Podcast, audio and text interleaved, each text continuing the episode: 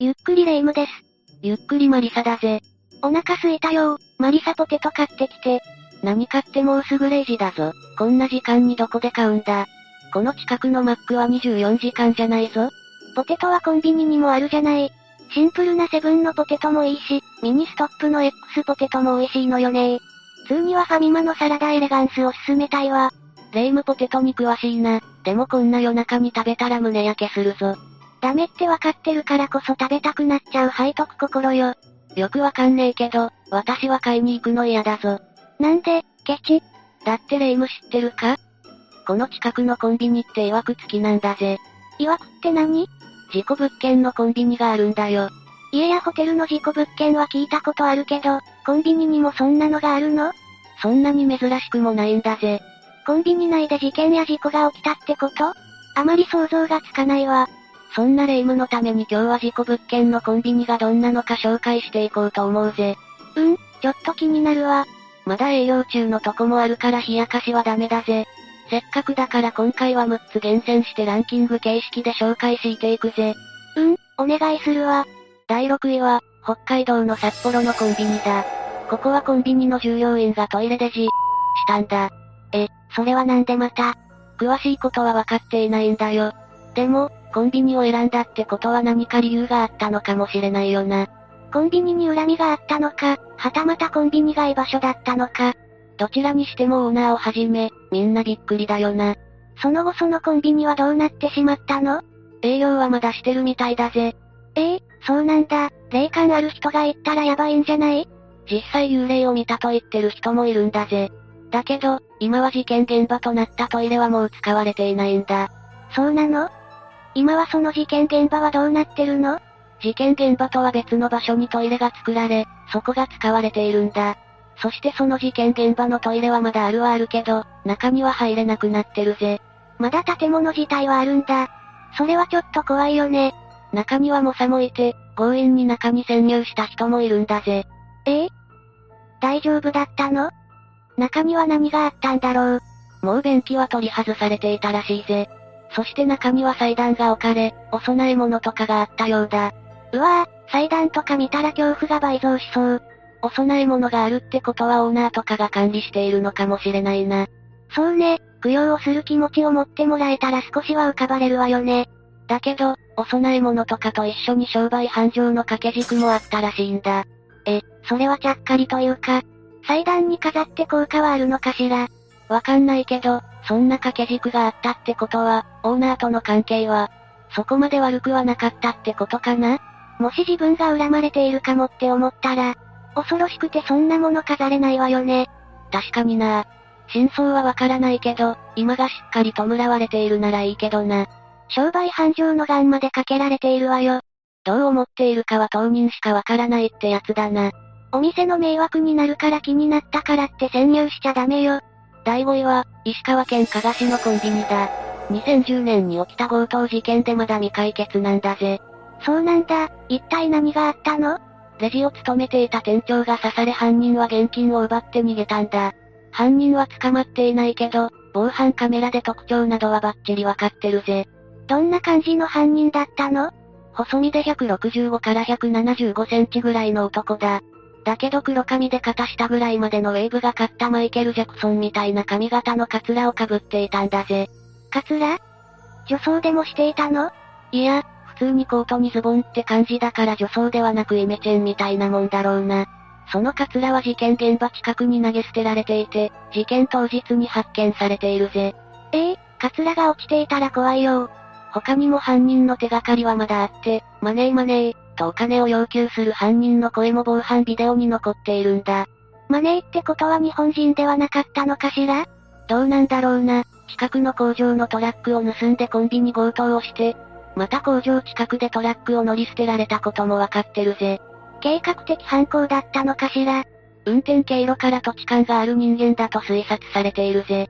今はそのコンビニはどうなっているの今はもう閉店になっているみたいなんだ。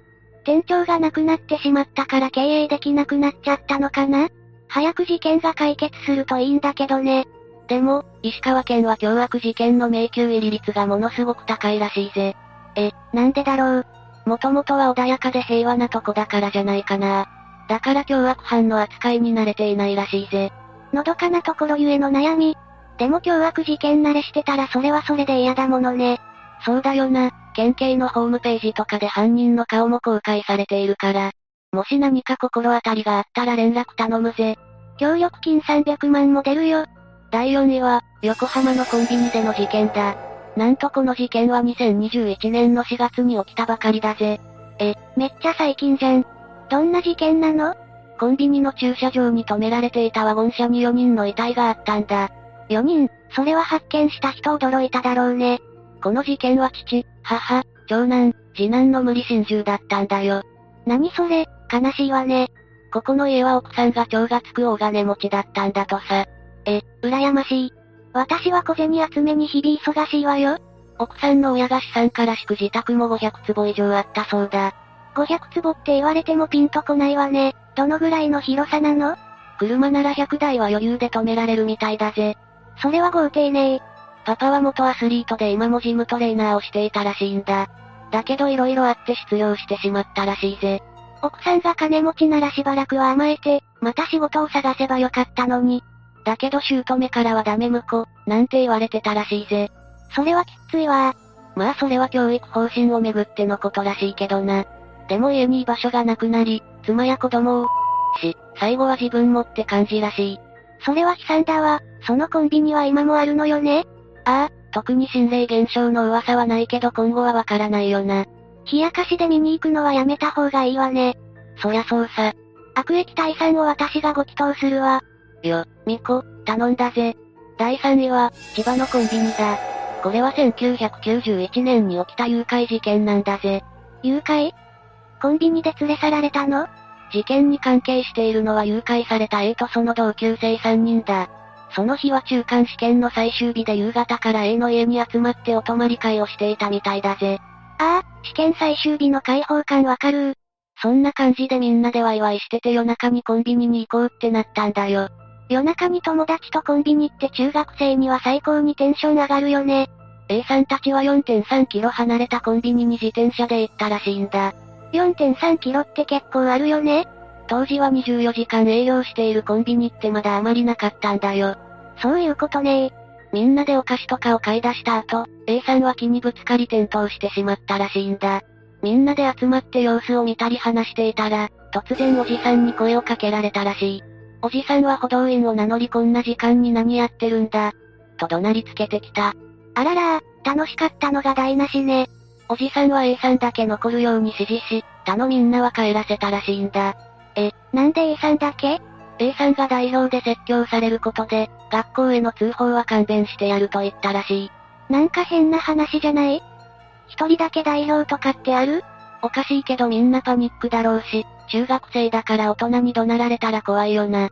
それで他のみんなはまた自転車で先に A さんの家に帰ったけど、待てども A さんは来ないんだよ。1時間半経っても戻らない A さんを不審に思い、他のみんなも探しに行こうとしたそうだ。待って、そういえば A さんのご両親は ?A さんはお母さんしかいなくて、お母さんはスナックで働いているから不在だったらしい。ああ、なるほどね探しに行こうと外に出たらたまたま同級生の男子たちと会い、A さんのお母さんに報告する流れになった。男子たちも試験後の解放感で遊んでいたのね。そして捜索願いが明け方出されたけど未だに A さんは見つかっていないままだ。ええー、まだ見つかっていないの一緒に遊んだ子たちも責任感じちゃうわね。この事件はテレビでも話題になり、未解決事件でも何度も取り上げられたんだ。その際に霊能力者が投資をしたところ、A さんは海外で生きていて、結婚していると出たそうだ。海外連れ去ったおじさんは外国人だったという説もあるらしいんだ。せめて幸せでいてほしいわ。結婚相手がそのおじさんってのだけは避けたいわね。 A さんたちが訪れたコンビニは2009年に閉店になっていて、今はただの住宅街となっているみたいだぜ。なんとかお母さんにだけでも連絡が取れたらいいんだけどね。第2位は、東京の隅田川付近のコンビニだ。ここは一家でコンビニ経営をしていたんだけど、途中で経営がうまくいかなくなったらしい。コンビニは競合も多いし大変そうよね。そうなんだよ。このお店も初めは一人勝ちだったらしいけど、周辺にいくつもコンビニができて売り上げがダウン。息子の学費も払えなくなって、外国人の奥さんの祖国の学校に進学したそうだ。そうなのね、大変だけどまだ頼れるところがあってよかったわよね。そうしているうちに、日々の暮らしすらままならないぐらいの状態にコンビニはなってしまったらしい。え、もうお店畳んで転職しなよ。そう思ってお父さんも閉店を本部に訴えたらしいんだ。そうしたら違約金を2000万円支払えと言われたらしい。違約金なんてあるのコンビニの名義貸しみたいな感じじゃないかな。例えばセブンの看板を背負ってお店を開くなら最低何年は営業しろとか、そういった取り決めがあるのかもしれないよな。まあ確かに個人商店じゃないものね。みんなが知っているお店だから安心してお客さんが来るってのもあるだろうし。そういった管理料みたいな感じで制約も色々あるのかもしれないな。それでどうなってしまったの外国の高校に行っていた長男は帰国。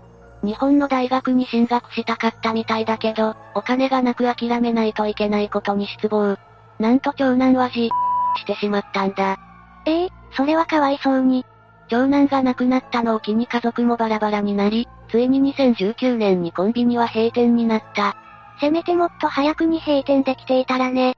責任を感じたお父さんは失踪し、じ、を図ったんだ。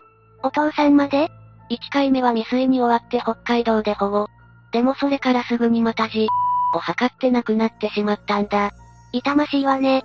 お父さんはメモを書き残していたんだ。〇〇が憎い、絶対に許さない、この世から離れても無念を晴らす、と書かれていたらしい。 〇〇はコンビニの本部のことかしら。閉店させてくれていたら違った未来があったかもしれないものね。コンビニ経営はブラックな面もあるらしいから改善されてほしいよな。そうね、経営する人が減ったら私たちも気軽に利用できなくなっちゃうし。私たちからもよろしく頼むぜ。最後、第1位は鹿児島のコンビニだ。このコンビニは曰く付き物件であの大島テルのサイトでも紹介されたんだぜ。へえ、そんな怖いコンビニなのここは開店当初から心霊現象が報告されているんだよ。どんな心霊現象が起きたの例えば、誰もいないのに勝手にドアが開いたり、誰もいないのに人の気配がしたりとかは日常茶飯事だったみたいだぜ。それは怖いわね。なんでそんな心霊現象が起きたのここはもともとは洋食屋だったんだよ。そこで借金でもしてたんだろうか、危ない組織に狙われていたらしいんだ。危ない組織って穏やかじゃないわね。追い込まれた夫婦は店の中でじ、してなくなってしまったんだ。その時店の周りをぐるりと組織の奴らが囲んでたって話だぜ。ひえー、ドラマみたいな話ね。その後、この場所はコンビニができる前もいろんな店ができたらしい。でもどれもうまくいかず回り回ってコンビニが建ったってわけだな。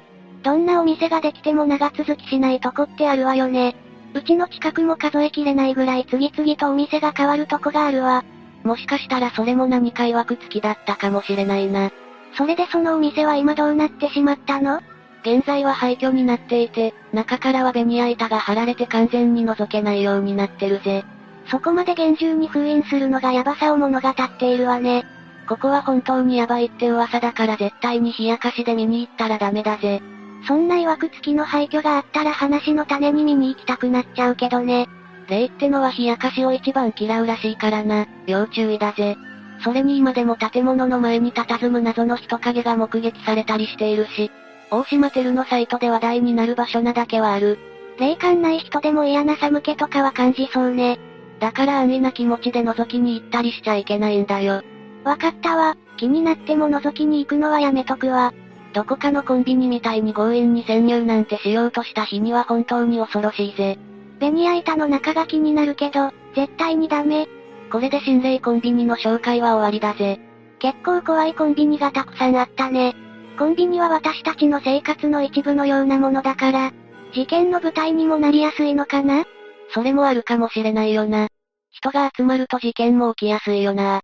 そうね、いつでも空いているけど、だからって安全ってわけでもないことも覚えておかなきゃね。コンビニ側に罪はなくても、変な奴が訪れることもあるからな。気をつけて生活していかないとね。最近何かと物騒だしな。で、マリサポテト買ってきてくれるこの話聞いてまだそれ言う連れ去られたらどうするんだよ。魔法で対処して。雑だな。今回の話はここまでだぜ。最後までご視聴ありがとうございました。